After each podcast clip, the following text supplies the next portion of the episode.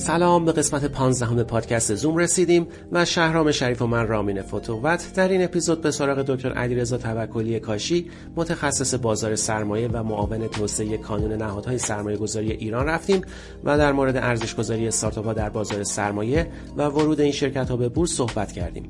با ما همراه باشید.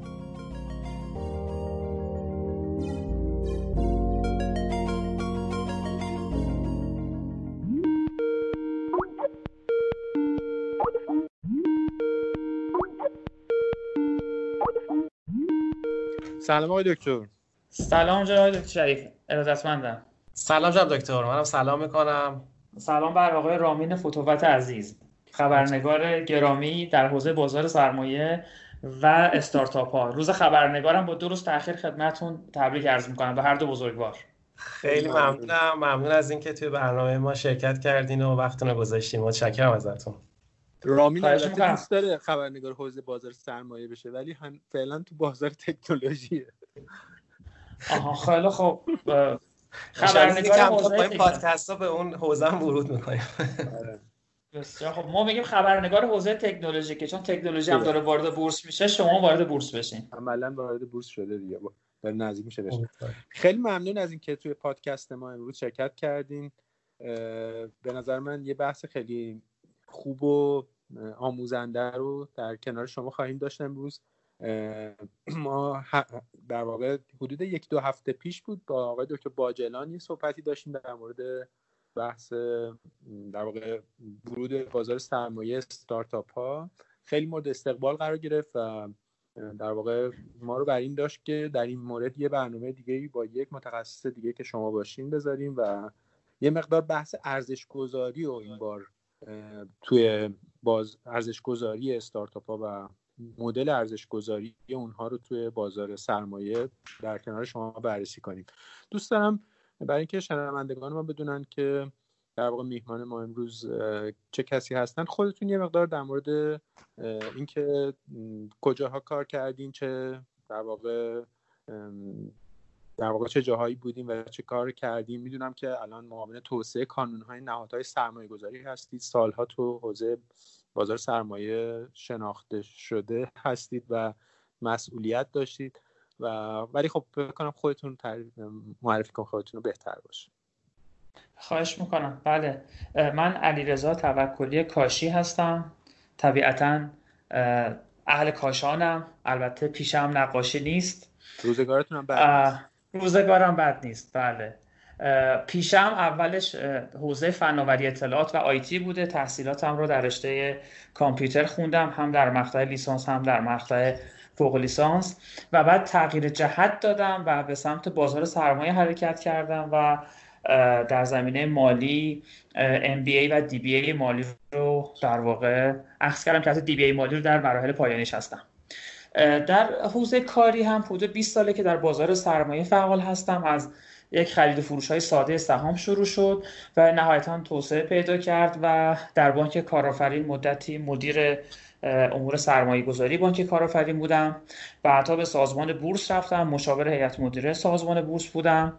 و بعدش پنج سالی در فرابورس مدیر ابزارهای نوین مالی بودم که اصلی ترین وظیفه من اونجا طراحی ابزارهای مالی بود برای توسعه بازار سرمایه که تاسیس ETF ها، صندوق های زمین و ساختمان، توسعه بازار بدهی، تولد و ایجاد اسناد خزانه اسلامی و اوراق اجاره مرابحه و امثال هم از دستاوردهایی است که من و همکارانم و تیم مدیریتی فرابورس در پنج سالی که من اونجا بودیم داشتم. و الان هم همونطور که شما فرمودین معاون توسعه کانون نهادهای سرمایه گذاری هستم خیلی عالیه چون که من فکر کنم مجموعه این در واقع سمت ها و در واقع این گذشته که شما داشتید بگراندی که شما داشتید کاملا می‌تونه ما رو کمک بکنه که به یه درک بهتری از نگاه رسمی که نسبت به ارزش گذاری توی بازار وجود داره و اون چیزی که ما دوست داریم در موردش صحبت بکنیم یعنی ارزش گذاری استارتاپ ها که می‌دونم نسبت به اون هم کاملا احاطه دارید به خاطر اینکه کمک دارید می‌کنید که برخی استارتاپ ها بتونن توی بازار سرمایه حضور داشته باشن.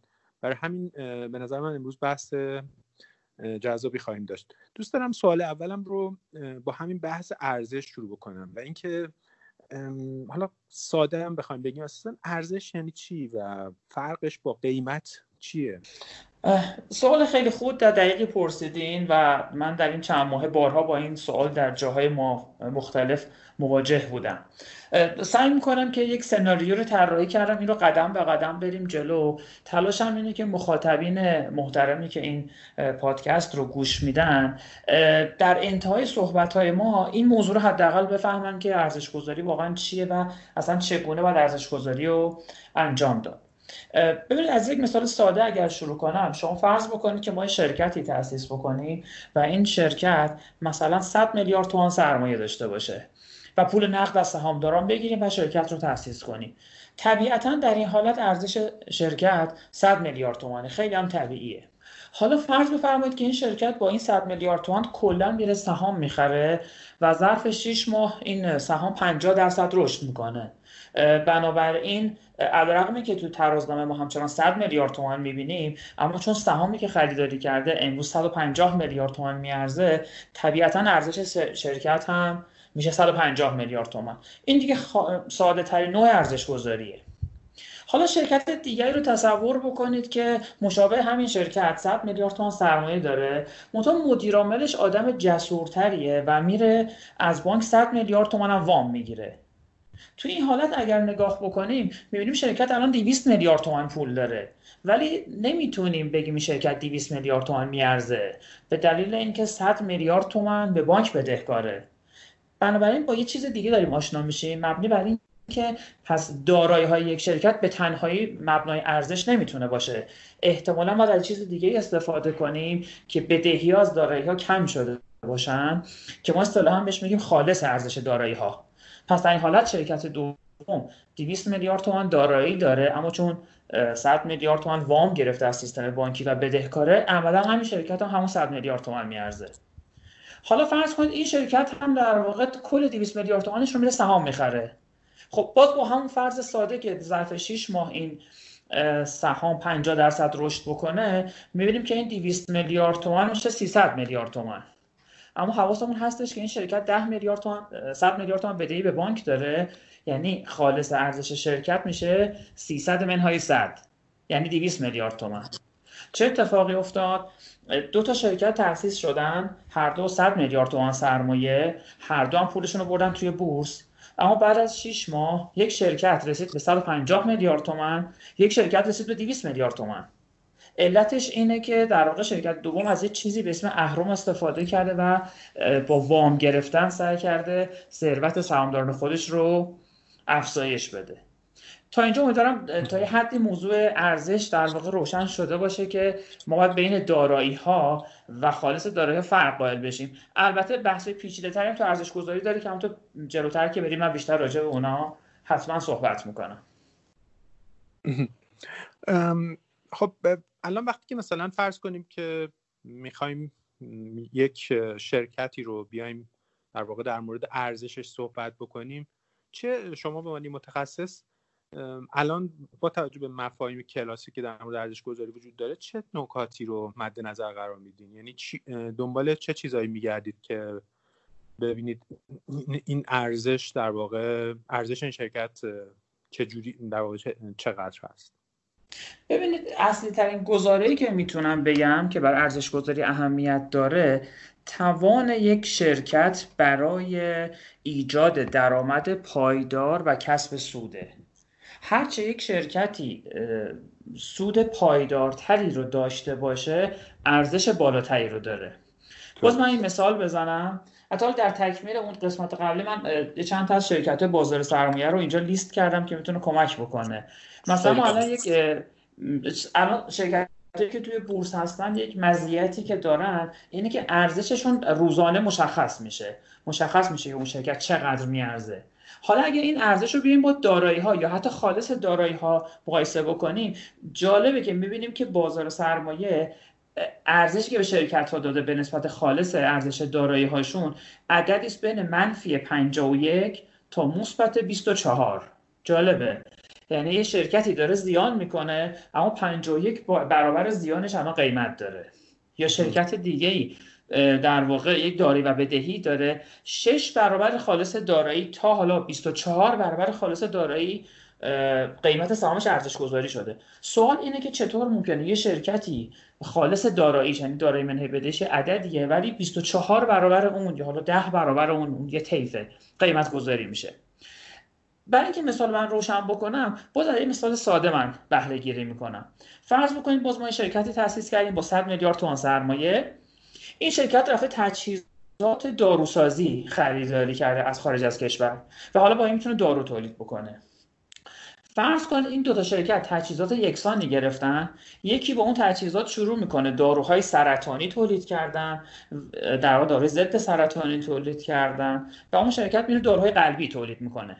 خب وقتی با مدیران عامل دو شرکت صحبت می‌کنیم شرکت اول میگه من حالا چون فکر می‌کنم که در واقع سرطان داره در کشور رشد پیدا می‌کنه و ما نیاز داریم که در واقع مستقل از واردات بشیم دارم روی این موضوع سرمایه گذاری می‌کنم. از نظر دانش فنی و الاخر. سال که به پایان می‌رسه می‌بینیم که شرکت اول 500 میلیارد تومان فروش داشته. اما شرکت دوم که تو زمینه داروهای قلبی هست هزار میلیارد تومان فروش داشته. طبیعتا میگیم خب شرکت دوم خیلی بهتر عمل کرده. شرکت اول عمل کرده خوبی نداشته. ولی نگاه می‌کنیم که خب اون 500 میلیارد تومان اون شرکت چقدر سود داده و می‌بینیم که در کمال تعجب اون شرکت 200 میلیارد تومان سود داده. اما شرکت دوم که 1000 میلیارد تومان فروش داشته 100 میلیارد تومان سود داده. یعنی شرکت اول فروشش کمتر و درآمدش کمتر بوده اما سودش بیشتر بوده. اما شرکت دوم دقیقا برعکس. این یک پارامتر است در واقع تحت عنوان حاشیه سود. حاشیه سود در محصولات سرطانی بالاتره. 200 میلیارد تومان به نسبت 500 میلیارد تومان مثلا میشه 40 درصد. اما در داروهای قلبی به خاطر رقابتی که فروش داره توی این صنعت هست کمتره. 100 میلیارد تومان سود در ازای 1000 میلیارد تومان. فروش. الان سوالی که پیش میاد دو تا شرکت یکسانن. با سرمایه یکسان جفتشون هم داروسازی هن.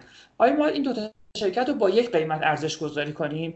مثلا بگیم چون 200 میلیارد سود میدن پس 200 میلیارد میارزن یا 100 میلیارد میارزن؟ اینجا نکته اساسی مطرح میشه. پس فقط خود دارایی و خالص دارایی اهمیت پیدا نمی‌کنه. توان ایجاد سوداوریه که باعث ارزش شرکت میشه. ما تو فرمول های مالی یه چیزی داریم تحت عنوان PBE یا PBE متوسط صنعت که به طور متوسط میگه این شرکت چند برابر سودش میارزه. به طور سنتی در ایران این حدودا چیزی بین مثلا 5 تا 10 بوده در گذشته مثلا تا دو سال پیش. به این معنی که اگه شرکت 100 میلیارد تومان سود میده بین 500 میلیارد تومان تا 1000 میلیارد تومان میارزه بسته به صنعتش. مثلا تو صنعت داروسازی با خودروسازی با فولاد این نسبت ها متفاوته.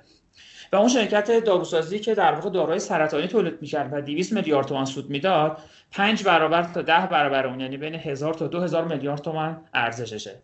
در حالتی که در حالتی که هر دو شرکت داروسازی واقعا فقط یک ماشین و خط تولید 100 میلیارد تومانی دارن. همینجا پس من می‌خوام این رابطه رو قطع بکنم بگم بین دارایی های شرکت و ارزش شرکت تقریبا ارتباطی نیست. یعنی هم با مثال بازار سهام اینو عرض کردم که این نسبت بین منفی 51 تا مثبت 24 یعنی یک طیف بسیار وسیعی که توش هیچ انضباطی شما نمی‌تونید کسب بکنید. هم با این مثال عملی در صنعت داروسازی نشون دادم که واقعا بی ارتباطه چون ممکن اون شرکت از تجهیزاتش و دارایی‌هاش به خوبی استفاده نکنه ولی شرکت دیگه خیلی خوب داراییش استفاده کنه و توان سوداوری بالایی رو برای سهامدارانش ایجاد بکنه. من دوست دارم به این مفهوم در واقع تعریف که شما الان از اون شاخص های اصلی به نوعی مورد توجه برای دیدن ارزشمندی شرکت دادید یه چیزی رو اضافه کنم و نظرتون بپرسم و اون ارزش استراتژیک هست. مثلا همون مثالی که الان در مورد شرکتی با داروهای سرطانی زدیم خب فرض کنیم ما داریم کشوری رو می‌بینیم که تو 50 سال آینده اساسا سرطان میگن مثلا چه می‌دونم مثلا البته تو ده سال می‌گفتن به یک سونامی سرطان تبدیل خواهد شد و اینها. پس یه ارزش استراتژیکی هم به در واقع اون حالا حاشیه سود بالاتری که امروز هم به دست اومده میشه میشه اطلاق کرد. و این رو آیا میشه به ارزشمندی جز در واقع شاخص های ارزشمندی به حساب آورد این ارزش استراتژیکو. حتما. همین نکته که شما فرمودین. هم من یه چیز دیگه بهش اضافه کنم بعد پاسخ بدم. من ارزش برند که بالاخره ما هم کوکاکولا داره نوشابه تولید می‌کنه هم برند پپسی هم احتمالا برندهای لوکال در کشورها مثل زمزم در کشور خودمون.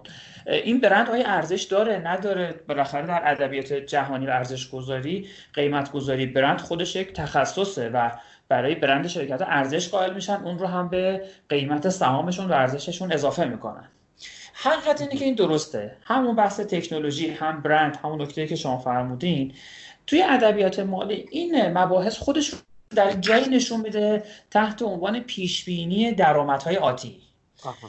شرکتی که تکنولوژی داره یا از نظر فرایندی یا از نظر برندی در وضعیتی هستش که توان تصاحب بیشتر بازار و رشد بیشتر بازار رو داره.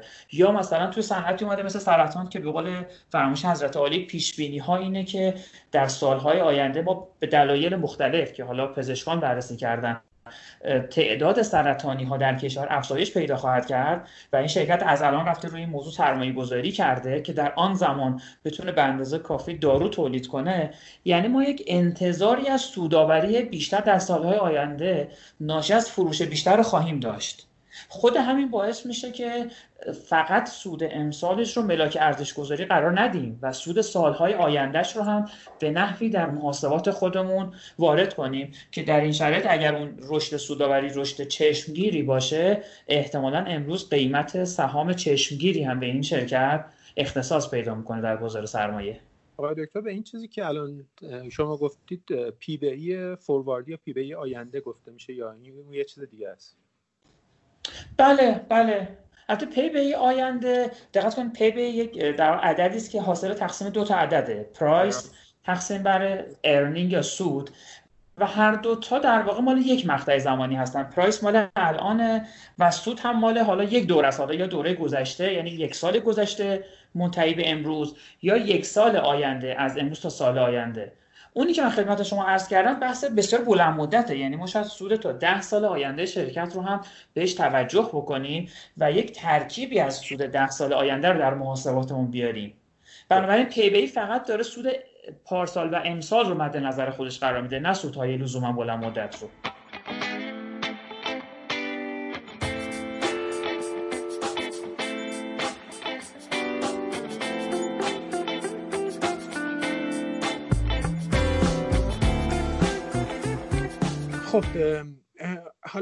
این جزئیاتی که گفتیم در مورد که هر کدوم از این شاخص ها توی اون اسکوپ اصلی که کلی که ما می‌خوایم از یه شرکت ببینیم و احتمالا اون ارزش گذار در نظر می‌گیره و برای هر کدوم احتمالا یه وزنی قائل میشه درسته؟ و بعد میاد اینها رو چجوری تبدیل می‌کنه به عدد؟ خب اصلا مشکل ترین کار ارزش گذاری دقیقا از همینجا شروع میشه که ما در واقع بتوانیم ارزش های آتی یا در واقع خلق ارزش های آتی شرکت ها رو محاسبه بکنیم. چون داریم راجع به آینده صحبت می‌کنیم که اتفاق نیفتاده و هرچند این آینده دورتر باشه احتمالا دانش ما نسبت به اون کمتره و با یک ذریبی از احتمال در واقع می‌خوایم این محاسبات رو انجام بدیم یک موضوع مهمی پیش میاد تحت عنوان ریسک که در محاسبات از اینجا بعد دیگه اهمیت پیدا می‌کنه. ریسک رو حالا تعریف مختلفی دوستان براش دارن. یه تعریفی که تو بحث ارزش گذاری می‌تونه الان به ما کمک بکنه به خصوص برای شرکت هایی که در آستانه ورود به بورس هستن. شرکت هایی که سالهای سال در بورس هستن ریسک رو از روی نوسان قیمت سهام براشون محاسبه می‌کنن. اما شرکت هایی که تو بورس نبودن طبیعتا سابقه قیمتی ندارن که ما بتونیم براشون محاسبات ریسک رو انجام بدیم. تعریف ساده که می‌تونم از ریسک داشته باشم برای این شرکت های در حال ورود میزان تحقق هدف های مالی است. هر چقدر احتمال تحقق هدف های مالی بالاتر باشه ریسک شرکت کمتره. و هرچی احتمال تحققش کمتر باشه ریسک شرکت بیشتر میشه. امیدوارم درست گفته باشم یه لحظه احساس کردم جابجا جا گفتم. یه بار دیگه بگم اگر احتمال تحقق اهداف مالی مثل درآمد و سود بالا باشه ریسک شرکت کمه. اما اگه اون احتمال تحقق کم باشه یعنی باید احتمال کمی به حدس بزنیم اون اهداف محقق میشه ریسک شرکت رو می‌تونیم بگیم زیاده. و همین دلیل هم همین در واقع پارامتر ریسک وارد محاسبات مالی میشه و کارشناسان و تحلیلگران ارزش گذاری از این پارامتر استفاده می‌کنن با توجه به احتمال تحقق پیش هاشون و قیمت سهام شرکت های مختلف رو در صنایع مختلف محاسبه می‌کنن. این این مدلی که الان شما گفتید روش های کلاسیکی هستش که الان همچنان مورد استفاده بورس و فرابورس برای ارزش گذاری قرار می‌گیره دیگه درسته؟ بله طبیعتا. البته باید این رو قبول بکنیم که برای صنایع مختلف این روش ارزش گذاری تفاوت های کوچیکی با هم دیگه دارن. یعنی طبیعتا ما نمی‌تونیم پی بی ای که مثلا برای صنعت خودرو در نظر می‌گیریم با صنعت ای کامرس یا صنعت های تکنولوژی یا صنعت مثلا سیمان و داروسازی یکسان باشه. و ضمن اینکه ما در واقع شرکت های جدید رو داریم در عرصه تکنولوژی می‌بینیم که اصلا شبیهش رو قبلا نداشتیم.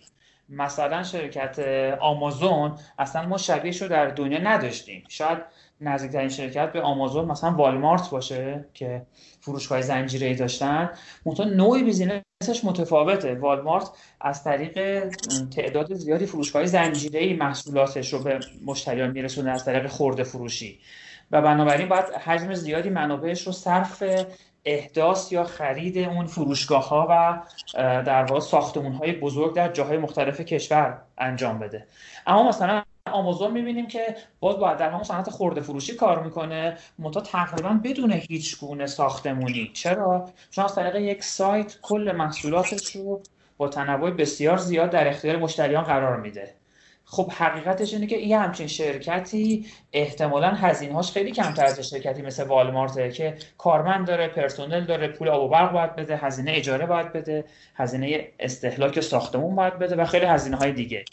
اینه که متخصصان مالی هر صنعت جدیدی که متولد میشه میرن به اون صنعت ورود پیدا می‌کنن و تمام زوایاش رو مد نظر قرار میدن و سعی می‌کنن روابطی از قیمت گذاری و ارزش گذاری رو که پارامترهای خاص اون صنعت جدید رو شامل بشه براش به دست بیارن و محاسباتی رو انجام بدن.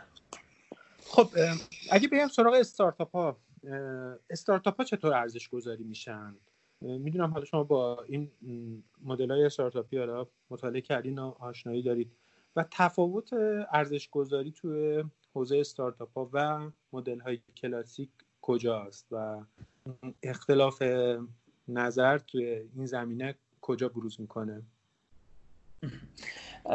حقیقت اینه که در زمین استارتاپ ها من اول همونجا از همه شنوندگان عزیز می‌خوام که اون پادکست قبلی رو که شما با آقای دکتر باجلان ضبط کردین و اول آره. فرمایشتون بهش اشاره کردین رو حتما گوش کنن چون آره. نکات خیلی خوبی رو آقای دکتر باجلان در زمینه اصولا تعریف استارتاپ و فرقش با بقیه شرکت ها بیان می‌کنن من دیدم امروزم توی در واقع بخشید حرفتون رو قطع می‌کنم هفته نامه شنبه هم کل مصاحبه رو منتشر کرده بودن.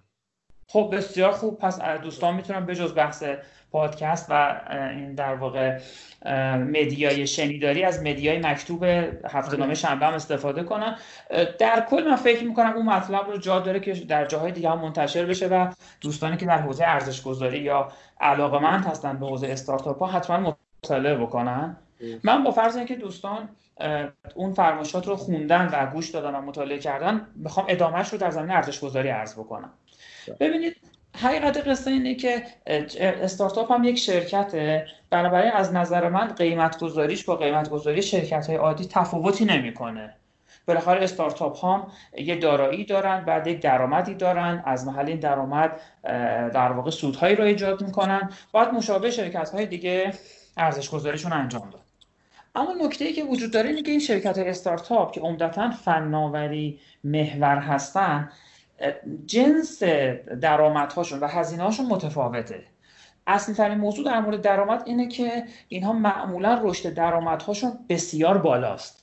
یعنی اگه شرکت های عادی سالی 20 درصد رشد بکنن میگن رشد خیلی خوبی داشتن شرکت های استارتاپی اگه رشد 50 درصدی هم داشته باشن قانع نیستن و میگن رشد خوبی نبوده و دنبال رشد های بالای 100 درصد هستن.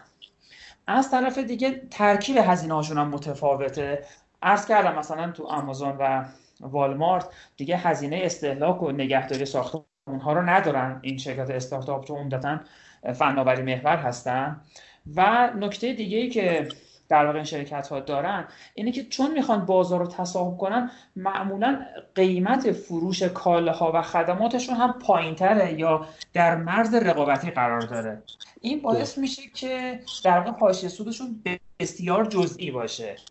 ما مثلا تو بعضی بازارها می‌بینیم که بعضی کالاها مثلا توی حوزه سوپرمارکت و این مغازه هایی که توی همه محله شهر هستن به طور متوسط حاشیه سود کالایی که میفروشن 20 درصده. یعنی اصلا خود همون شرکت های پخشی که کالا رو میارن میگن روی این محصول این قیمت نوشته 20 درصد کم می‌کنن به فروشنده میفروشن و فروشنده اون رو به مردم با قیمت روی جلد میفروشه.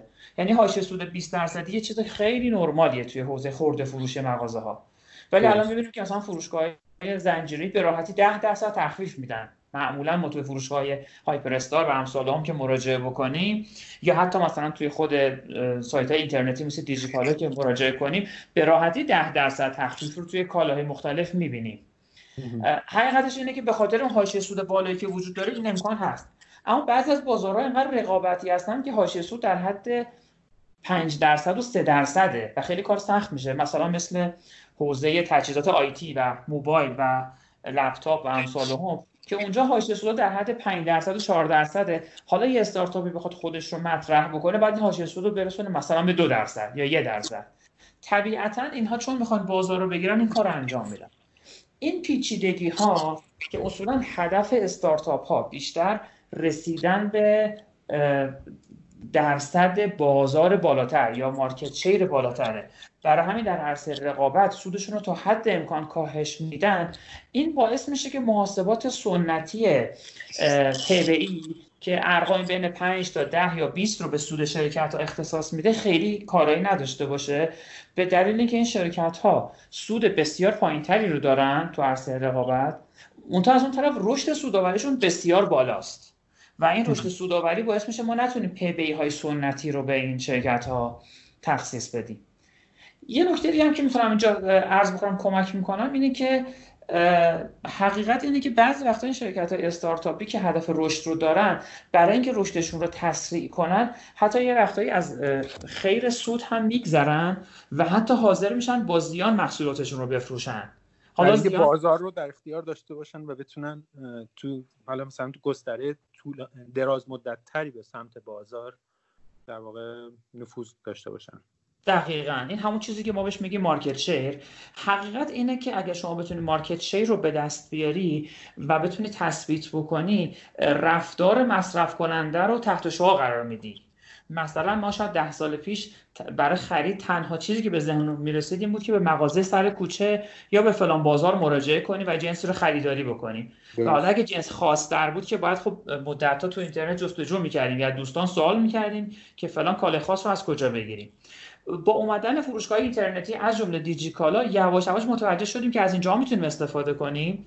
الان به جایگاهی رسیدیم که من اگه یه کالی رو بخوام بخرم اولین جایی که مراجعه می‌کنم اصولا سایت دیجیکالاست. یعنی حتی نه به عنوان دومین جا یعنی الان دیجیکالا سرمایه گذاریایی که در این ده 15 ساله انجام داده تونسته بخشی از مصرف کنندگانش رو به این سمت سوق بده که هر چی می‌خوای من براتون می‌تونم تهیه کنم با بهترین قیمت و کیفیت و حتی حالا با سرویس های دیگه که میده مثلا همون قسمت نظرات کاربران یک اطمینانی به مشتری میده که اگه کال جدید رو می‌خواد بخره و به کیفیتش مطمئن نیست بتونه از طریق اون سایت به نظر کاربران قبلی که اون رو خریداری کردن دسترسی پیدا بکنه. و اگر اون نظرات نظرات مثبتی باشه با اطمینان خاطر اون رو خریداری کنه در غیر این صورت نخره.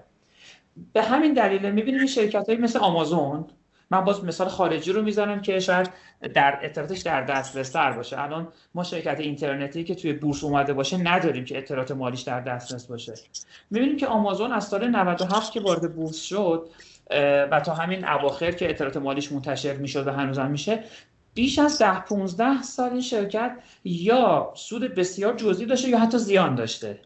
اما در سه چهار سال اخیر که به اندازه کافی در بازارهای آمریکا و کانادا و حتی بازارهای بینالمللی رشد کرده و توسعه پیدا کرده و یک سهم بزرگ از بازار به دست آورده. الان خیلی راحت تونسته قیمتاش یه مقدار بالا ببره. خیلی جزئی جوری که اصلا مشتری حتی احساس افزایش قیمت نکنن. ولی چون مارکتش خیلی بزرگه رشد بسیار کوچیک در حاشیه سود باعث شده که این شرکت سوداوری بسیار زیادی به دست بیاره. در حد اینکه مثلا سود دو سال متوالیش بعضی وقتا تا سه برابر یا چهار برابر هم افزایش پیدا کرده. یعنی 300 درصد یا 400 درصد رشد. رشدی که اصلا برای شرکت های عادی تقریبا غیر قابل تصوره. این همش به خاطر اثرات شبکه‌ایه و اینکه این شرکت انقدر بزرگ شده و مارکت شیر رو به دست آورده که به راحتی می‌تونه در واقع قیمت ها رو تحت تسلط خودش داشته باشه و با کوچکترین تغییر در قیمت سود خودش رو افزایش بده. و همچنین در واقع با گسترش بازار توی سطح همطور که اشاره کردید می‌تونه به نوعی بازارهای جدیدی خلق بکنه و مثلا خب باز خود آمازون رو مثال بزنیم می‌بینیم الان خود آمازون دیگه فقط یک فروشنده آنلاین محصولات نیست بلکه انواع اقسام سرویس ها رو داره میده. حالا از سرویس های فرض کنیم مثل کلاد بگیر که یه بخش درآمدزایی خیلی پر آینده است تا سرویس های حتی مثل سرویس تبلیغات. الان آمازون در واقع فکر کنم دومی یا سومین شرکت توی حوزه تبلیغات تو آمریکاست یعنی نظر میزان درآمد. فقط تبلیغاتی که مردم به خود آمازون میدن به خاطر اینکه کالاهاشون توی سرچ آمازون بهتر نمایش داده بشه. و همین در واقع صرفا رقابت بین در واقع کسایی که توی آمازون محصولشون رو عرضه می‌کنن خود به خود داره ایجاد درآمد برای آمازون می‌کنه. و سرویس های دیگه ای که وجود داره. پس اشارتون در واقع به این موضوع میشه به این هم در واقع اضافه کرد. دقیقا همینطوره. به حال موقعی که شرکت ها از یه حد بیشتر رشد می‌کنن اصلا لاین های درآمدی جدیدی که اصلا حتی شاید حالت عادی بهش فکر هم نمی‌کردیم یواش یواش ایجاد میشه. مثلا خود آمازون جالبه. حالا دوستان می‌تونن مطالعه بکنن. سال 95 که تأسیس شد دو سال قبل از ورود به بورس اصلا هدفش کتابخانه اینترنتی بود. یعنی ده. هدفش فقط کتاب فروشی بود. بعد یواش یواش توسعه پیدا کرد به بقیه کالاها و الان به قول فراموش شما به جز کالاها داره خدمات رو هم میفروشه. یعنی سرویس کلود یا سرویس تبلیغات اینا دیگه کالا نیستن. از جنس تبلیغاتن و هم از جنس خدمات. هستن. ضمن اینکه به حال الان چون تعداد زیادی مشتری و همینطور کلی سلر یا فروشنده در اون سایت دارن کار می‌کنن می‌تونه رفتارهای در واقع مصرفی مردم رو بسته به منطقه جغرافیایی بسته به جنسیت مرد و زن بودن بسته به سن و سالشون و بر مبنای حتی زمانهای مختلف سال که مردم چه کالاهایی رو در چه تاریخهایی بهتر می‌خرند یا کمتر می‌خرند به این دیتا دسترسی پیدا کرده. حالا خود این دیتا هم شده چه ارزشمند؟ حالا می‌تونه این دیتا رو به شرکت های تولید کننده بفروشه. یعنی شرکت میاد میگه می‌خوام یه چیزی تولید کنم. میگه خب من می‌تونم به تو توصیه کنم فلان چیز رو در واقع تولید کنی و اگه در این فصول بتونی تولیدت رو زیادتر بکنی می‌تونی حجم زیادی از فروش رو داشته باشی. خود همین خدمات مشاوره در حالت عادی شرکت هایی که در زمین مشاوره کار می‌کنن مبالغ کلونی می‌گیرن که تحقیقات بازار رو انجام بدن و تشخیص بدن که چه کالایی رو میشه در کجا با چه قیمتی فروخت و در چه مواقعی یا در چه منطقه جغرافیایی بهتر میشه این رو فروخت. خب الان آمازون چون به دیتای بسیار وسیع تقریبا در بیش از 50 درصد کشورهای دنیا دسترسی داره و داده های رفتار مصرفی مردم رو داره خود از این داده ها رو تحلیل می‌کنه و دستبندی می‌کنه با کلاستر کردنشون به گزارهای بسیار ارزشمندی می‌رسه که برای فعالان اقتصادی و حتی مدیران اقتصادی کلان کشور هم می‌تونه مفید فایده باشه. خب آقای دکتر الان شما فکر می‌کنید که مدیرای مجموعه های بورسی ما. خود بازار سرمایه به طور کلی در واقع این این بحث رو در مورد این نوع آینده نگری در مورد شرکت ها شرکت ها که حالا دارن وارد بورس میشن مثل دیجیکالا مثل کافه بازار مثل سبایید تپسی اینها رو داره که این آینده نگری رو دارن و چنین درکی دارن که بشه بهشون چنین چیزی رو گفت و اونا هم قبول بکنن. ببینید سوالی که می‌پرسید یه پاسخ صفر و یک نداره. من در حوزه مدیران بازار سرمایه هم مدیران جوان و نوآور و خلاق و پیشرو رو می‌بینم که دائما به بحث آیتی به بحث صنایع جدید به مفاهیم جدید علاقه نشون میدن و مطالعه می‌کنن و دنبال می‌کنن. و هم مدیران سنتی رو می‌بینم که صرفا با استانداردهای حسابداری و دارایی و بدهی و دارایی نامشهود و استانداردهای حسابداری و روش های سنتی ارزشگذاری همین پی 5 و 6 می‌خوان در واقع شرکت ها رو ارزیابی کنن و ارزش گذاری کنن یا سهه بذارن و تایید کنن و تاییدیه ورود بورس بدن تحت عنوان در واقع پذیرش. هر دو دوتا رو داریم می‌بینیم. حقیقت اینه که توی بازار سرمایه و سرمایه گذاران هم همین مسئله اتفاق میفته یعنی این چیز غریبی نیست. من باز برای اینکه هم ارزش گذاری رو یکم پوشش بدم هم بیام یواشاش یکم راجع بورس صحبت بکنم. ببینید توی بورس فرض بکنید یک قیمت یک شرکتی رو الان در بورس هست 150 تومن یک عده این شرکت رو می‌خرن و یه عده میفروشن. اگه دقیق بشیم که چرا یه عده می‌خرن و یه عده میفروشن می‌رسیم به اینکه اونها این رو می‌خرن که فکر می‌کنن که این قیمت 150 تومن ارزانه و احتمالا این شرکت باید قیمتش بشه 200 تومن پس علاقه من به خرید هست. از طرف دیگه کسانی هم این سهم با 150 تومن میفروشن چون اعتقاد دارن این سهم قیمتش به حد رسیده یا حتی یه ذره بالاتر رفته. مثلا 120 تومن میارزه و الان 150 تومن قیمت خیلی خوبیه پس بفروشیم. تضاد و در واقع در تقابل قرار گرفتن این دو گروه که فکر می‌کنن قیمت 150 تومن ارزان است. و یک عده فکر می‌کنن گرانه است این باعث میشه قیمت سهم 150 تومانی کشف بشه و یک معامله شکل بگیره بین خریدار و فروشنده.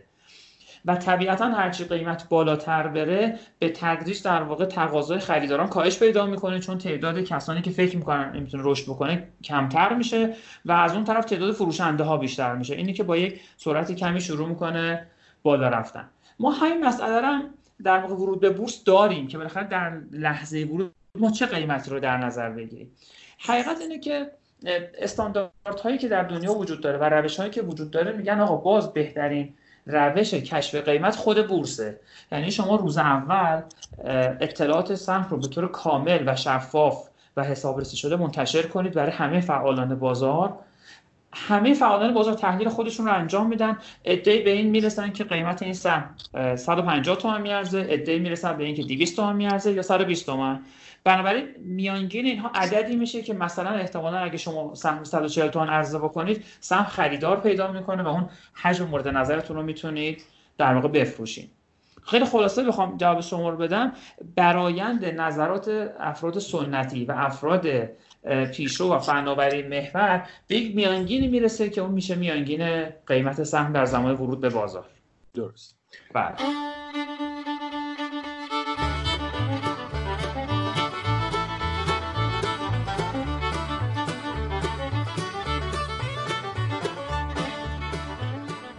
رامین خیلی ساکت اینه بخوای سوالی بپرسیم بله بحث شما جذاب بودش که من دخالت نکردم. دکتر من می‌خواستم در رابطه با بحث ارزش گذاری حالا یه سوالی بکنم ارزش گذاری بلخص استارتاپ ها چون گفته میشه که خب دارایی های مشهودی ندارن این شرکت ها و برفرض شرکت های سنتی زمین و در واقع ملک و کارخونه دارن و اینها کاملا قابل شمارش و قابل اندازه‌گیری هستش. بده در واقع.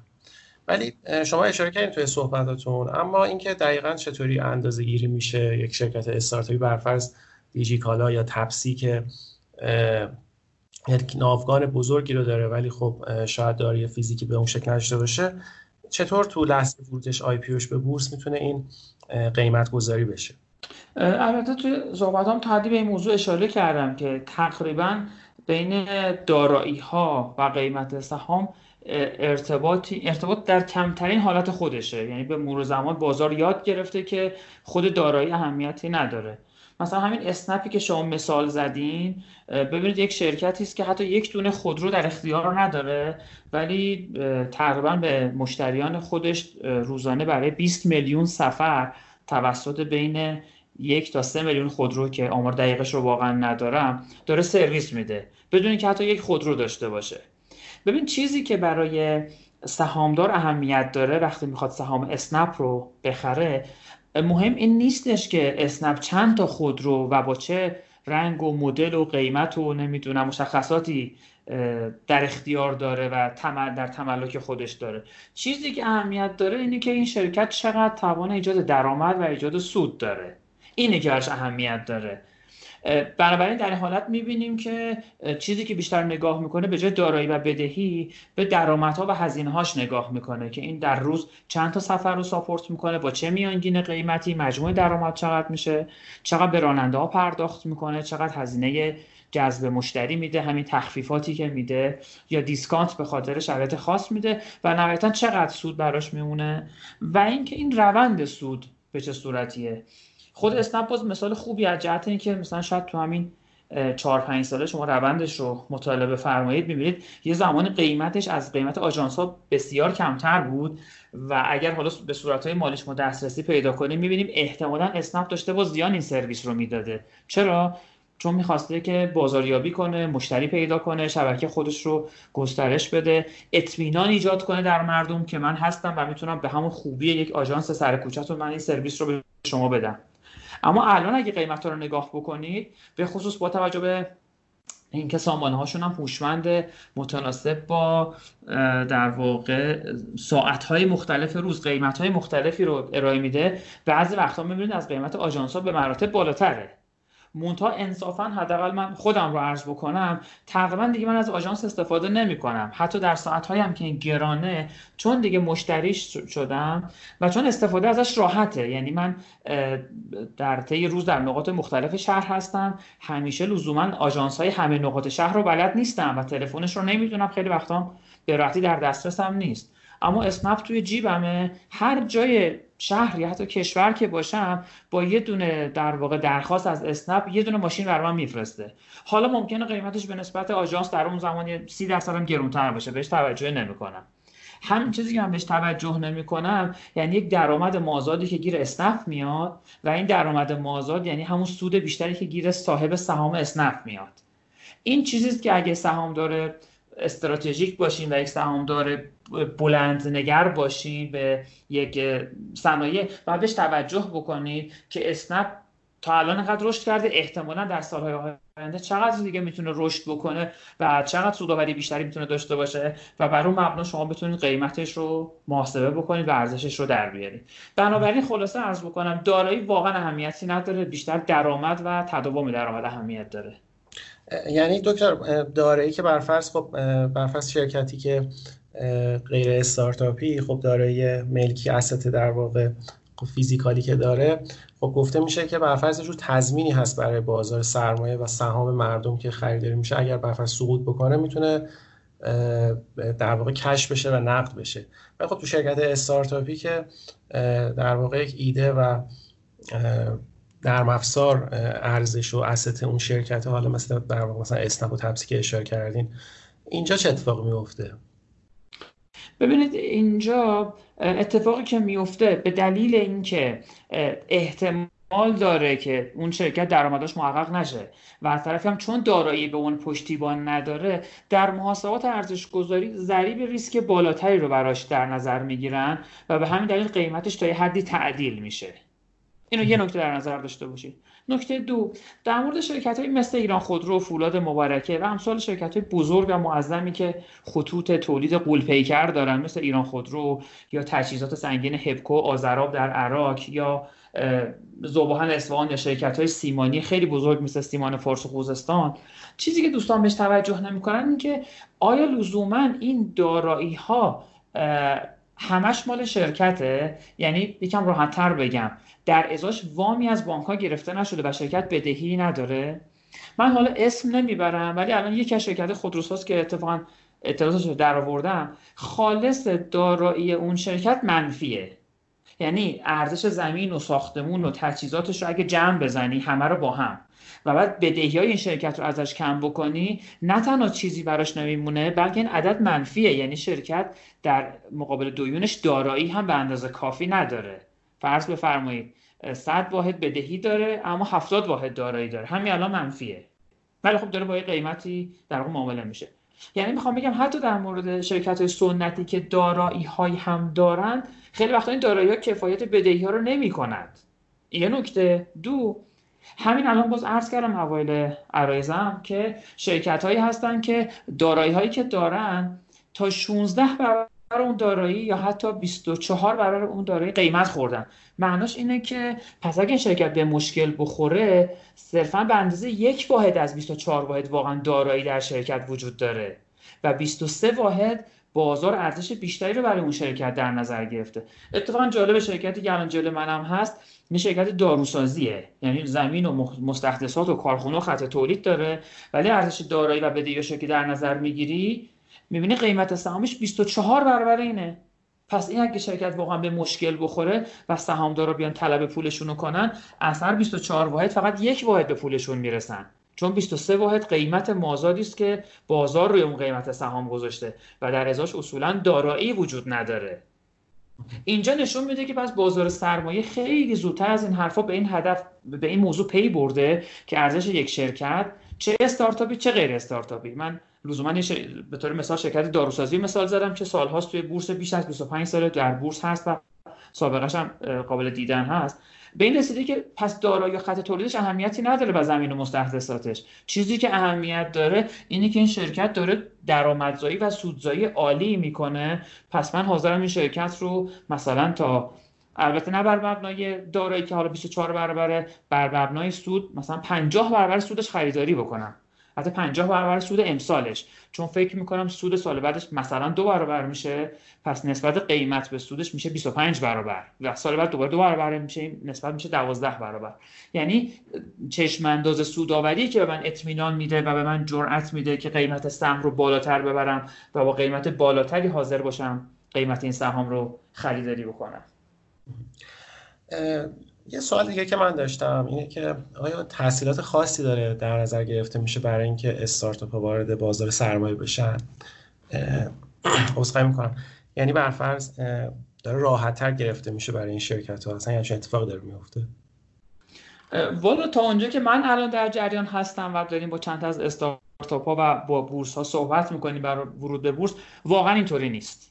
یعنی تا همین لحظه که من در خدمت شما هستم بورس ها شرایط ورودشون رو برای استارتاپ ها نه تنها گیرانه نکردن که حتی سخت گیرانه کردن.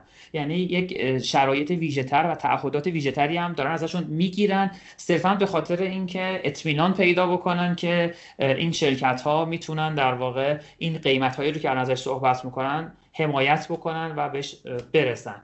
از جمله اینکه میزان ارزششون رو تا حدی دارن کم می‌کنن. یعنی میگن اون سهامداران کلیدی و سهامداران عمده حق فروش سهامشون رو ندارن. که اگر یه وقتی خدای نکرد اگر اتفاقی افتاد در چند سال آینده بتونن از محل اون در واقع سهامی که به سهامداران عمده بوده ضررهای احتمالی آینده سهامداران جز رو جبران کنن. و حقیقت اینه که این شرکت ها به دلیل اطمینانی که به خودشون دارن تقریبا دارن به این سمت میرن که این کار رو انجام بدن. چون به خودشون مطمئنن که به اون ارزش هایی که الان دارن اعلام می‌کنن در آینده خواهند رسید به راحتی این تعهدها رو قرار بدن که آقا باشه ما حاضریم قسمتی از سهاممون رو در وسیقه بورس بذاریم که اگه در چند سال آینده اون برنامه‌ای که ما داشتیم یا تصوراتی که ما داشتیم یا رشدهایی که ما پیش بینی می‌کردیم به هر دلیلی محقق نشد این سهام در اختیار بورس باشه که بتونه ضرر و زیان احتمالی سهامداران رو جبران بکنه. یعنی می‌خوام بگم که خلاصش بورس شرایط رو سهلگیرانه نکرده و حتی سختگیرانه کرده. ولی باز شرکت ها علاقمند به ورود به بورس هستن چون بورس حالا مزایایی داره که اگه در ادامه فرصت بشه خدمتتون عرض می‌کنم. اتفاقا نکته خوبی رو اشاره کردیم من می‌خواستم دقیقا همین رو بپرسم که در واقع بزرگترین مزیتی که خب توی سطح جامعه و افکار عمومی دیده میشه همین جذب سرمایه هستش که اساسا اصلا چرا استارتاپ ها باید به بورس فکر بکنن. حالا الان این روزها که در واقع حجم نقدینگی خیلی زیادی توی بورس وارد شده من اتفاقا اینم برام سوال بودش که این مرزش تا کجاست و در واقع تا کجا می‌تونه این بازار بزرگتر بشه و پول بیشتری رو جذب کنه و اینکه شرکت استارتاپی که وارد بورس میشه چقدر می‌تونه از اونجا جذب سرمایه داشته باشه؟ و آیا البته چند تا سوال شده حالا امیدوارم که با هم دیگه قاطی نشه. بله. گفته میشه که برفرض خب خیلی از سهامایی که دارن خرید و فروش میشه در واقع پول کش و نقدینگی وارد شرکت نمیشه و اساسا یک در واقع سهامی هستش که داره توی بازار دست به دست میشه. و چیزی در واقع گیر اون شرکت هایی که وارد بورس میشن نمیادش. آیا این درسته؟ این گذاره و اینکه آیا می‌تونن در واقع شرکت هایی وارد بشن جذب سرمایه واقعی داشته باشن چیزی که بتونن رشد و توسعهشون ادامه بدن؟ سوال بسیار خوبی رو کردیم و فکر کنم با این مقدماتی که صحبت کردیم تا الان به نقطه خوبی رسیدیم که می‌تونیم به این سوال خیلی خوب جواب بدیم. بذارید به این نکته اول برسم که آیا اصلا وظیفه بورس تأمین مالیه؟ بذارید خیلی شجاعانه این پاسخ رو بدم که پاسخ این سوال خیر است. نه وظیفه بورس تأمین مالی نیست. بورس دو تا کارکرد اساسی داره. کارکرد اولش کشف قیمت عادلانه و منصفانه برای سهام و البته سایر دارایی هاست. شما می‌دونید در بورس به جز سهام اوراق بدهی دولتی اوراق مشتقات سپرده سکه طلا ارز و چیزهای دیگری هم معامله میشه. اینجا چون بحثمون قیمت سهام هست برای شرکت ها من فقط روی سهام صحبت می‌کنم. یکی از کارگرت اصلی پس این شد که کشف قیمت عادلانه و منصفانه که برایند نظر همه فعالان بازار باشه. می‌تونیم این به عنوان دموکراسی قیمتی ازش نام ببریم. کار دومی که بورس می‌کنه و خیلی خیلی خیلی مهمه بحث نقد شوندگیه. یعنی این اجازه رو شما میده که اون دارایی رو که سهام یک شرکت هست به سرعت به پول نقد یا هر چیز دیگری تبدیل کنی. حتی همین که به پول نقد ما تبدیلش می‌کنیم به این معنا هستش که به هر دارایی دیگری هم قابل تبدیل هست. خب تو این دوتا ما هیچ اثری از تأمین مالی نمی‌بینیم. اما حقیقت اینه که همین دوتا کارکرد واقعا به تأمین مالی کمک می‌کنن. چرا؟ به دلیل اینکه موقعی که شما می‌خواین تأمین مالی کنید یکی از بحثایی که هست اینه که این شرکت چقدر میارزه؟ اصلا ارزش تأمین مالی دارد یا ندارد؟ و من چقدر به این شرکت پول تزریق کنم؟ حالا مستقل از اون بحثای گزارش افزایش سرمایه و پولی که شرکت برای طرح توجیه خودش مشخص کرده. و مثلا به عنوان مثال نکته ای که ما داریم اینه که یک شرکتی در بورس هست الان افزایش سرمایه میده. توی افزایش سرمایه باید همه سهامدارا پول بدن. فرض بکنید که بخشی از سهامدارا پول کافی برای این کار رو ندارن. خب سوال اینه که این پول باید چیکار کنیم؟ طبیعتا باید از سهامداران جدید دعوت بکنیم این پول رو به شرکت تزریق بکنن. چون سهامداران قبلی زورشون نمی‌رسه کل اون پول رو تامین کنن. توی پرانتز بگم اتفاقا الان شرکت استارتاپ بیشترشون در همین وضعیت قرار دارن. چون سهامداران قبلی که عمدتا سهامداران کوچیک و سهامداران متوسط بودن تمام منابع مالی و توان مالی که داشتن به کار بردن شرکت استارتاپ رو به اینجا رسوندن. حالا اسم نمی‌برم دیگه شرکت مختلفی که وجود داره. یا خود فاندرها در واقع تلاش کردن شرکت رو به اینجا رسوندن. از اینجا به بعد شرکت به پولهای جدیدی نیاز داره که دیگه سهامدارا زورشون نمی‌رسه.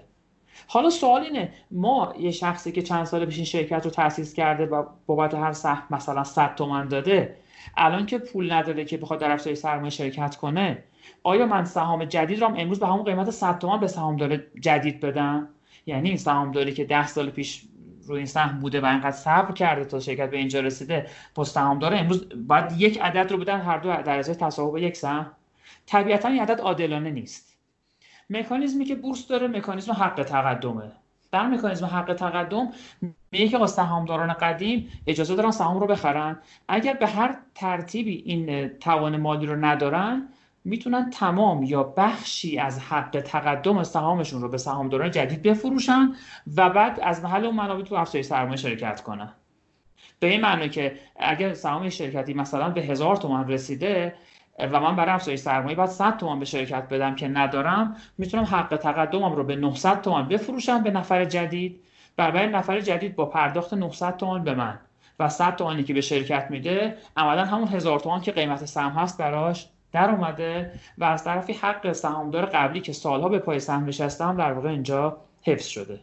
پس در واقع مکانیزم کشف قیمت اون کارکرد اساسی اولیه که بورس داشت. کمک می‌کنه که تأمین مالی راحتتر انجام بشه. سهامدار جدید شک نداره که باید 900 تومان بده. چون میگه قیمت بازار هزار تومانه و من باید 900 تومان پرداخت کنم برای اینکه یک سهمش رو خریداری بکنم. کاملا عادلانه است.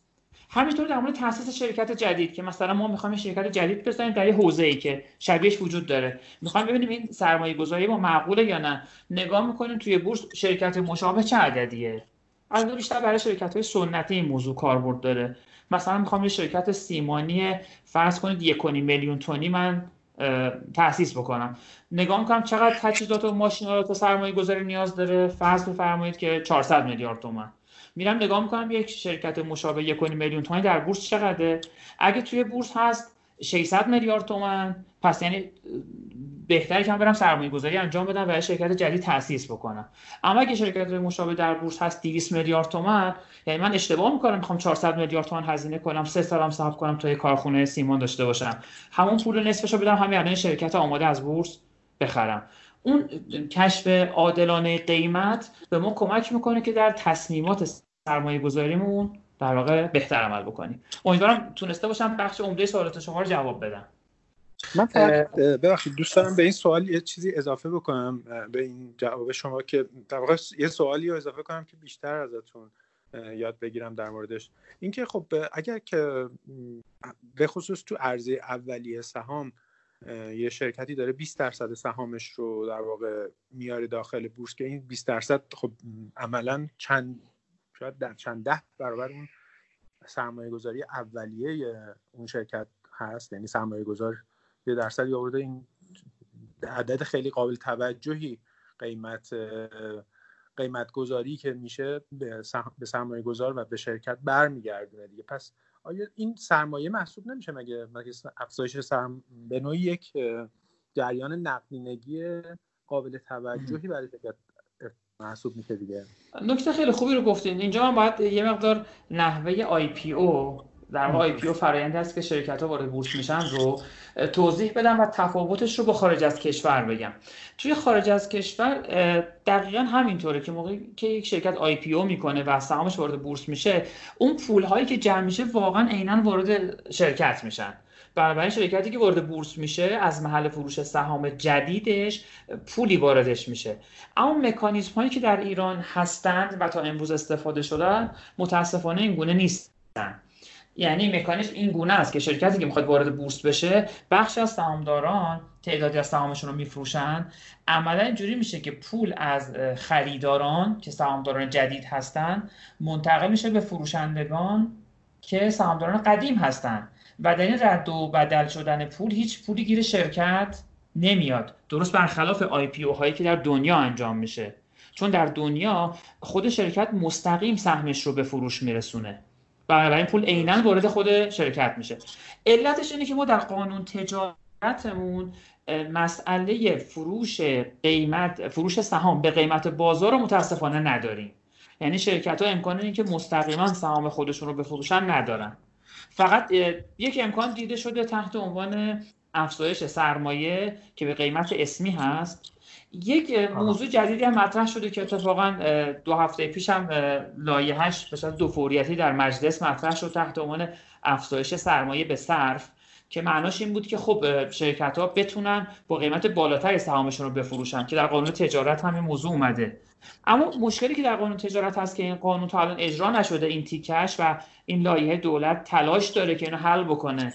که البته متن اولیه‌ای که من دیدم که حتی دو فوریتش هم تصویب شد هنوز این مشکل رو حل نکرده این است که قیمت در بازار ذاتا شناور است. بنابراین قانون تجارت به ما اجازه داده سهم رو به قیمت بالاتری بفروشیم تحت عنوان صرف سهام.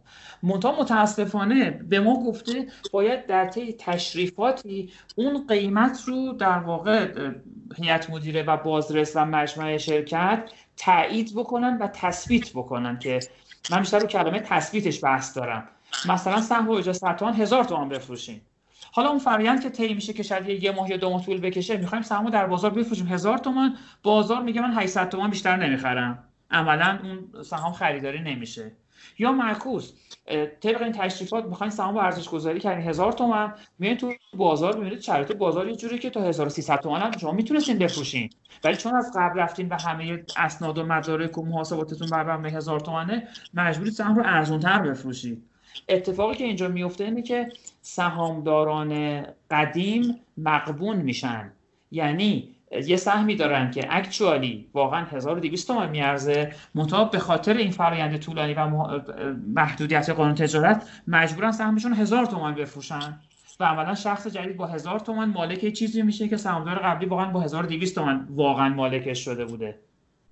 توی دنیا این امکان وجود داره که ما شرکت سهامش رو که قیمت بالاتر می‌خواد بفروشه به قیمت بازار بفروشه. یعنی ممکنه که افزایش سرمایه‌ش رو به قیمت هزار تومن یا فردا 1050 تومن یا حتی پس فردا 950 تومن بفروشه. و همه این سه تا عدد علیرغم اینکه ثابت نیستن همشون مالک یک دونه سهم از شرکت میشن و به ترکیب سهامداران وارد میشن.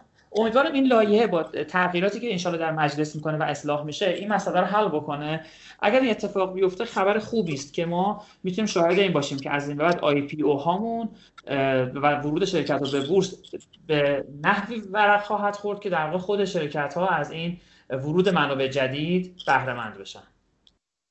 چون خیلی هم حالا زمانمون هم یه گذشته فقط دوست دارم کوتاه اینو ازتون بپرسم که با توجه به شرایط احساسی که الان توی فضای بازار سرمایه حاکمه و می‌بینیم همین امروز هم الان نگاه می‌کردم بازار کلا قرمز بود. به خاطر حالا نمی‌دونم چه اتفاقی افتاده و اینها. شما بهتر باید بدونید. و آیا حضور استارتاپ ها که خب به حال شرکت های نسبتا جوونی هستن که حالا بعضی هاشون بعضی هاشون سن بیشتری هم دارن. اینها یه مقدار ریسک بالایی برای این شرکت ها نداره. توی چنین موقعیتی دارن وارد بازار سرمایه میشن که شاید به نوعی بازار سرمایه خودش ثبات قابل توجهی نداره توی این شرایط. و می‌تونه این در واقع بی ثباتی یا عدم در واقع محکم نبودن بازار و تلاطم هاش به استارتاپ ها نسبت داده بشه. یعنی بالا پایین شدن مثلا قیمت سهامشون رو بیان بگن که به موفقیت یا ناموفق بودن اون استارتاپ نسبت داده بشه و سهامش. سوال خیلی خوبی کردی. من اول یه پاسخ بدم که من راجع بازار سهام الان جوابی نمیدم. به دلیل اینکه حداقل در چند ماه گذشته اظهار نظرم رو در جاهای تخصصی و بعضا به صورت رسمی اعلام کردم. و حالا شاید موضوع اینکه الان وضعیت کلی بازار سرمایه و این نوساناتش خوب است و دستچی هست اصلا به موضوع این پادکست هم جسارتا حالته. مربوط نباشه اینو بذارید در یک برنامه دیگری. نه نه اصلا من اما یه چیزی اما یه چیزی رو می‌تونم خدمت شما بگم. این نکته نکته مهمیه. ببینید صحبتی که تا رو ارزش گذاری کردیم از این صحبت کردیم که آقا دارایی و بدهی به تنهایی در سهم ارزش گذار نیست اثرگذار نیست در ارزش یک سهم سوداوری و چشمانداز سوداوری و رشد درآمد اهمیت داره و همه این حرفا. منتها حقیقت اینه که در قیمت سهم یه چیز دیگه هم اثر داره که اون عامل بسیار مهمیه. اونم جو بازاره. یعنی ممکنه که شرکتی در شرایط سوداوری خوب و چشمانداز سوداوری خوب باشه. حتی بعدها هم برسیم به اینکه واقعا تمام اهدافی رو که پنج سال پیش گفته بود به همش رسیده. حتی بهتر از اون عمل کرده. ولی در این مقاطع قیمت سهمش خیلی کمتر از ارزش ذاتی شده. علتش اینه که یک نیروی دیگری و یک بردار دیگری داره بر قیمت سهم اثر مثبت یا منفی می‌ذاره که باعث میشه قیمت سهم از اون ارزش ذاتی و ارزش محاسباتی که ما تا این پادکست خیلی راجعش صحبت کردیم فاصله بگیره. و این فاصله ممکنه مثبت باشه یعنی بیشتر از ارزش ذاتی قیمت گذاری بکنه یا کمتر از ارزش ذاتی قیمت گذاری کنه. اون بردار مهم هم جو بازاره. یعنی ممکنه مردم به هر دلیلی به شدت علاقمند بشن که توی دارایی هاشون سهام داشته باشن و بخوان سهام بخرن. طبیعتا افزایش تقاضا باعث میشه که قیمت ها افزایش پیدا کنه و ممکنه این افزایش قیمت ها ما رو از ارزش ذاتی فاصله بده.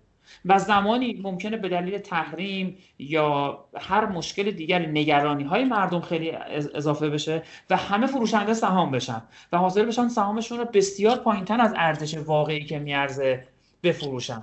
اینه که به طور مشخص قیمت سهام به خصوص در شرایط هیجانی واقعا نشون دهنده ارزش ذاتی سهام نیست. و اینجاست که تحلیلگرای حرفه‌ای خودشون واقعا نشون میدن که مواقعی که قیمت ها از نظر کارشناسی زیر ارزش ذاتیه به شدت شروع می‌کنن خریداری کردن و مواقعی که قیمت بعضی مواقع مثل حالا شاید بگیم شرایط الان بورس تا حدی همچین جوری باشه در واقع بیشتر شروع می‌کنن به فروختن. کما که اگه شما به شرکت های سرمایه گذاری هم الان مراجعه کنید و خوشبختانه چون صورت های مالیشون شفاف دیده میشه می‌بینید برخی از اینها مقدار زیادی از سهامشون رو فروختن. یعنی اعتقاد دارن که قیمت هایی که در بازار داره در مورد حداقل سهام شرکت زیر مجموعهشون بیش از حد بنابراین دیگه وقت فروششه وقت نگهداریش نیست و اینو فروختن در بله. کل و این که ما بخوام قیمت روز بازار رو ملاک قرار بدیم که این شرکت ها حتما اینقدر میارزن یا نمیارزن واقعا به تنهایی کفایت نمی‌کنه. اون گزارش ارزش گذاری اطلاعات مهمتری با ما منتقل می‌کنه. خیلی ممنون. اگه فکر کنید موضوعی مونده البته می‌دونم واقعا بحث شما خیلی جذابه و من خیلی واقعا یاد گرفتم تو همین یک ساعتی که با هم صحبت کردیم.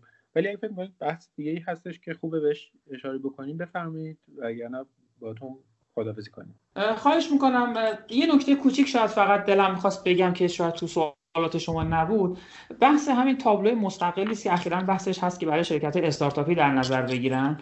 بله. من نکته که خدمت شما عرض بکنم ما همین الان بورس هایی که در کشور داریم که دو تا بورس داریم در زمینه اوراق بهادار یعنی بورس تهران و فرابورس دستبندی های متعددی توشون هست برای سهام شرکت ها یعنی زیر مجموعه بورس ما بازارهایی داریم و هر بازار تابلوهایی داره.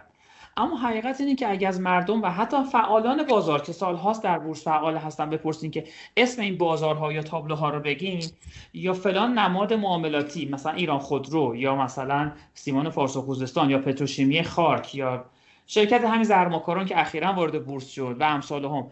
در کدوم تابلو و در کدوم بورس و در کدوم بازار اون بورس هستن؟ شاید نتونن به شما بگن.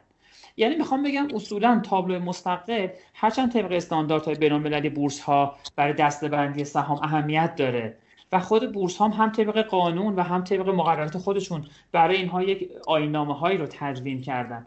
ولی حقیقتش اینه که زائقه سرمایه گذار تا حالا در ایران حداقل به این موضوع توجهی نکرده و سرمایه گذار تقریبا بدون توجه به اینکه یک سهامی در کدوم تابلو یا بازار داره مبادله میشه سهامشون رو بر اساس ارزیابی خودشون خرید یا فروش می‌کنن. به همین دلیل می‌خوام بگم تابلو مستقل برای شرکت استارتاپ عملا مورد توجه بازار قرار نخواهد گرفت. این از سمت بازارش. اما برای خود شرکت های استارتاپ خوب است یا نه؟ بذارید نه موافقت کنم و نه مخالفت. فقط این رو بگم. اگر این بازارها باعث شن و مقرراتی که در این بازارها و تابلوها قرار می‌گیره که امکان خرید و فروش و معاملات سهام این شرکت ها برای مردم راحت تر بشود بسیار هم عالی است. اما اگر مقرراتی رو در این بازارها و تابلوها بذارن که سختگیری هایی رو در معاملات برای خرید و فروش سهام شرکت ها برای مردم قائل بشن طبیعتا این باعث عقب کشیدگی شرکت های استارتاپ از ورود به بورس خواهد شد و هیچ تمایلی به ورود به بورس در یک تابلو جداگانه نخواهند داشت.